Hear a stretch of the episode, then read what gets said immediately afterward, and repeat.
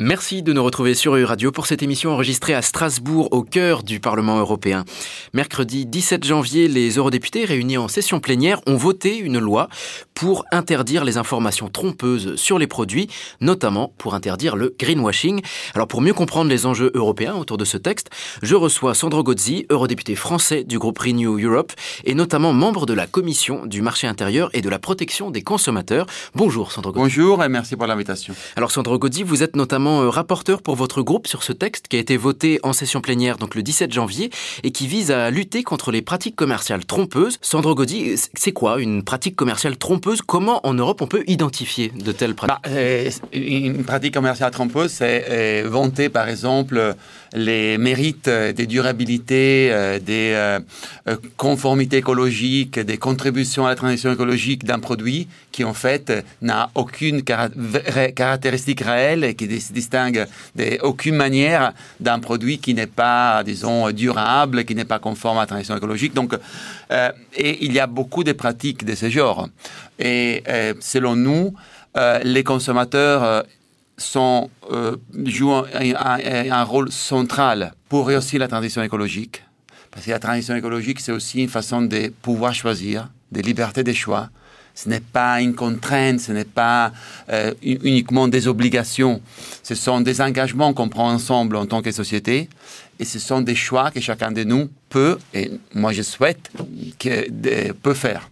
Comment on mesure ces, pratiques commerciales trompeuses. Comment on s'en rend compte finalement lorsqu'il y a du mensonge ou il y a des contrôles de la part de l'Union européenne? Bah, Il y a des contrôles, il y a des, vérifications de la part de la Commission, il y, a des, il y a des rapports que nous avons faits, que nous avons consultés, il y a des rapports aussi des organisations non gouvernementales, des bureaux européens des consommateurs qui euh, indique clairement que on, s'est fait, euh, on s'est fait influencer de façon, euh, de façon inadéquate, de façon peu, très peu Et souvent, qu'il s'agisse d'un produit de, de, de, lessive, des machines à laver, des on, dit bah euh, ceci euh, rendre les, les, mondes plus propres ou euh, très efficaces dans la transition verte. Et finalement, ces produits n'a aucune caractéristique spécifique pour être présenté comme tel. Je ne dis pas que c'est un, produit nocif, mais ce ne sont pas des produits qui véritablement contribuent à la durabilité notre, à une consommation, à une consommation plus durable. Donc, bien informé j'insiste toujours, l'information est la base de liberté des choix avec cette euh, loi européenne qu'on appelle directive, mais c'est une loi européenne. On vise à mieux informer de façon uniforme dans toute l'Union européenne les consommateurs pour qu'ils puissent choisir véritablement les produits qui véritablement sont durables. Alors, de quelle catégorie de produits on parle? Sur quel sera le spectre euh, d'application de cette directive? Bah, la, directive, elle est très, elle est, elle est, très vaste euh, et euh, elle, elle, vise à introduire des critères d'information et de présentation uniformes dans tous les marchés uniques. Parce qu'il est clair que aussi, euh, si euh, il n'y a pas une approche uniforme et commune, euh, il peut y avoir des problèmes de, concurrence déloyale entre un pays et l'autre. Si dans un pays on permet que pour euh, des produits euh, électroniques, euh, on puisse vanter des mérites écologiques qui ne sont pas tels, et dans un autre pays, on ne peut pas les faire. Vous voyez qu'il y a, il y a aussi pas seulement un enjeu de compatibilité avec les objectifs du pacte vert, comme on dit, du Green Deal, mais aussi d'assurer une concurrence oui, parce euh, en termes de coût de production, ça peut se retrouver. Parce qu'en coût de production. c'est plus ou moins contraignant. Évidemment, évidemment. Euh, si euh, dans un pays c'est contraignant, dans un autre pays c'est pas contraignant, si dans un pays on peut faire de la publicité verte trompeuse et dans un autre pays on ne peut pas la faire, ça pose des problèmes aussi aux producteurs. C'est pour cela que nous parlons toujours de transformer les marchés uniques, de les rendre plus durables pour les consommateurs et pour les producteurs. Parce que c'est clair que l'objectif de cette, de cette directive qui, qui inclut plusieurs catégories de produits et plusieurs euh, pratiques commerciales, c'est de transformer les marchés uniques. Moi, je suis convaincu qu'on ne pourra jamais atteindre les objectifs que sont les nôtres d'économie circulaire et les objectifs de transition écologique si on ne fait pas l'effort de réponser les marchés uniques et de les rendre plus durables. On doit les faire avec l'information verte, écologique, et fiable. dont on parle. On doit la faire aussi pour aller plus loin. C'est une approche horizontale que j'ai portée tout au long de mon mandat en rendant les marchés publics, par exemple, plus durables. Donc, avec un autre texte, j'ai fait l'effort d'introduire des critères écologiques uniformes pour les marchés publics et j'ai euh, travaillé pour encourager les collectivités locales à introduire des, euh, euh, des critères de durabilité verte dans les marchés publics pour les produits de construction, si vous voulez. C'est exactement la même chose. Et même pour les produits de construction, il faut mieux informer. C'est un exemple, vous me demandez des exemples, ça c'est un exemple concret. Il faut mieux informer les, euh, les consommateurs et les autorités publiques sur quels sont les produits véritablement durables, qui contribuent véritablement à cette économie circulaire, qui peuvent être véritablement recyclés. Donc vous voyez, c'est vraiment une approche horizontale, mais qui euh, passe à travers, c'est le cœur de notre approche, c'est que nous soyons informés pour mieux choisir. Alors avec ce vote obtenu à une très large majorité, 593 voix pour euh, et seulement 21 voix contre, l'Union européenne a donc ajouté, hein, comme vous avez commencé à le dire, à, une liste de pratiques commerciales interdites un certain nombre de, de, comportements, de pratiques désormais interdites, notamment l'obsolescence précoce des produits. Est-ce que vous pouvez nous, nous, dire un petit peu plus en quoi ça consiste cette obsolescence? Ça c'est la chose dont je suis euh, le plus fier, euh, parce que en 2019, quand on, je faisais campagne euh, électorale en France, euh, j'avais identifié avec d'autres, hein, mais moi j'étais parmi ceux qui étaient euh, exposés là-dessus, dans l'obsolescence précoce et l'obsolescence programmée, un des ennemis à viser. Pourquoi des ennemis? Parce que l'obsolescence précoce, l'obsolescence programmée, c'est une pratique qui fait en sorte qu'un produit, un téléphone portable, une machine à laver, pourrait durer, durer plus longtemps, mais elle est construite avec des pièces en, sorte que à un certain moment, on est obligé de la remplacer avec un nouveau produit. Ça, donc c'est pareil, obsolescence précoce et obsolescence programmée, c'est la même chose? Non, alors il y a euh, l'obsolescence programmée, c'est on, on, prévoit que en 24 mois, les produits. Alors qu'on pourrait faire durer alors on pourrait, on, pourrait les, les, les, faire durer beaucoup plus longtemps. Dans la fabrication même. Dans la fabrication. dans la fabrication, on programme ces produits, ces téléphones. Donc, ça, c'est déjà interdit dans l'Union européenne, l'obsolescence programmée. Oui, mais, oui, mais on n'est pas assez informé.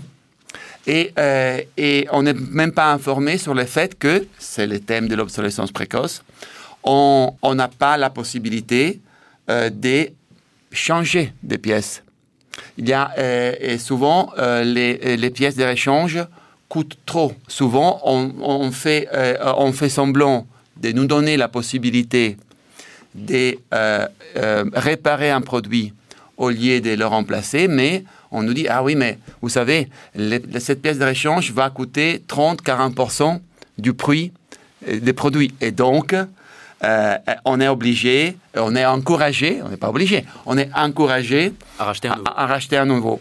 Et, un des objectifs, à travers l'interdiction de la promotion des produits à obsolescence précoce, un des objectifs que nous poursuivons, c'est aussi d'un côté, rendre, euh, baisser les prix des, pièces de réchange, donc de rendre les produits euh, plus durables à travers la possibilité d'échanger une pièce qui ne fonctionne plus et qui va avoir aussi un autre euh, effet très positif, c'est lui de développer un marché local des pièces de réchange, de créer des emplois, de favoriser le développement des petites, euh, euh, des petites entreprises qui peuvent se spécialiser aussi et pas seulement les grands groupes, aussi dans le développement des pièces de réchange. Et vous comprenez, si on est obligé chaque année d'acheter un nouveau produit, et euh, on travaille même, même pas assez sur le recyclage et sur la possibilité d'utiliser des pièces pour réparer des produits, il est clair qu'on n'atteindra jamais les objectifs.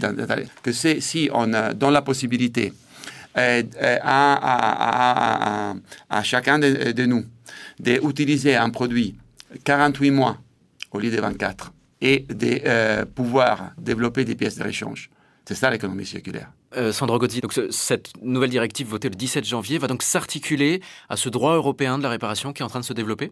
Oui, pour moi c'est un pas en avant très important parce que du moment où euh, euh, on, travaille contre l'obsolescence précoce. On travaille pour baisser les coûts, pour développer un marché où, dans lequel les coûts des pièces de réchange vont, vont baisser.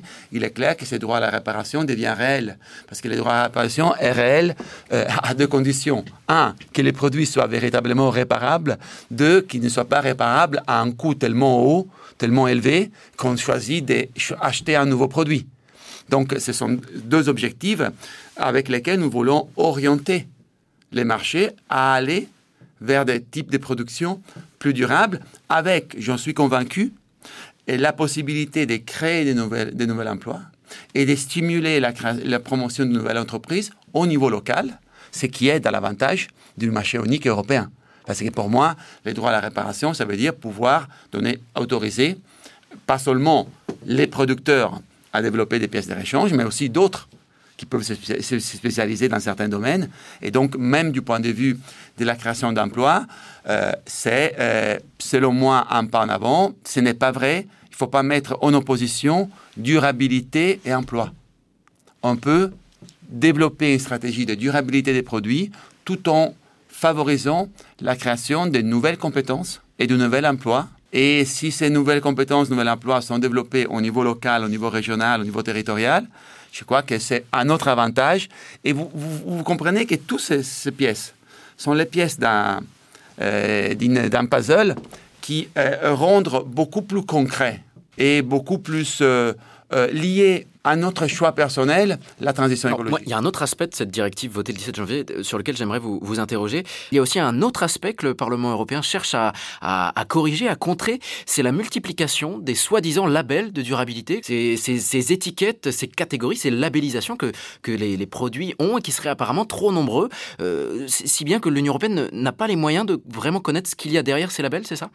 Oui, nous allons, nous allons réduire considérablement euh, les nombres de fausses étiquettes qui, promu, euh, qui promuent des produits euh, comme durables alors qu'ils ne le sont pas. Mais donc ça, ça veut dire que l'Union européenne pardon, va chercher à créer un label unique européen de durabilité? Notre proposition initiale, c'était un label unique européen. dans la négociation avec les États membres, dans les gouvernements au Conseil, les lois européennes sont adoptées par des députés européens qui négocient avec des ministres députés européens au Parlement européen qui négocient avec des ministres au Conseil. Euh, on a donné mandat à la Commission. Tout d'abord, on a établi l'objectif de réduire le nombre de labels non, euh, euh, disons, les fausses étiquettes et de donner dans la phase de la mise en œuvre.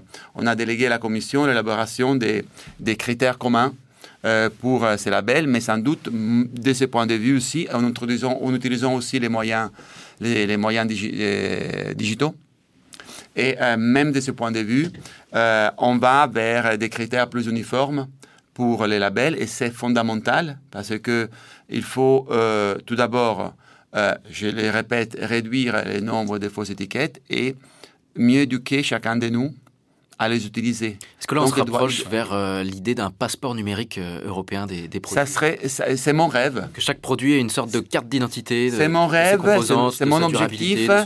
C'est mon rêve, c'est mon objectif. On s'approche, c'est un pas en avant. Mais tout cela va fonctionner à une condition. Que tout cela soit très simple. Parce qu'un passeport, un passeport numérique bonne information avec trop d'informations, trop détaillées, trop techniques, je ne sais pas si vous, les lisez, moi, je vous dis, je ne les lis pas tous.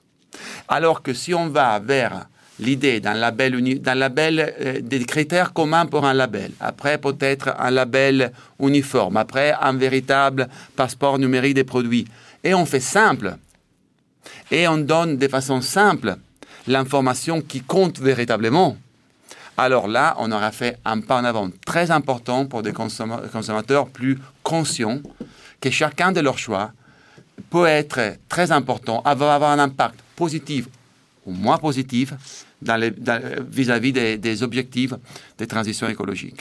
Alors maintenant que nous avons exploré euh, un peu plus dans le détail hein, les enjeux de, cette directive, euh, si on s'intéresse à la mise en œuvre, qu'est-ce qui va se passer si un fabricant de produits continue d'afficher des, infos trompeuses sur ses produits? On, se doute, hein, ou alors on peut euh, s'inquiéter sur le fait qu'elles ne vont pas toutes jouer le jeu à 100% du jour au lendemain. Et qu'est-ce qui va se passer si, des informations trompeuses continuent d'être pratiquées? Ah, bah, Tout d'abord, ce, texte va, entrer en vigueur, va entrer en vigueur dans un délai de 18 mois ce qui peut paraître long, mais finalement, il y a 27 systèmes administratifs qui doivent s'adapter.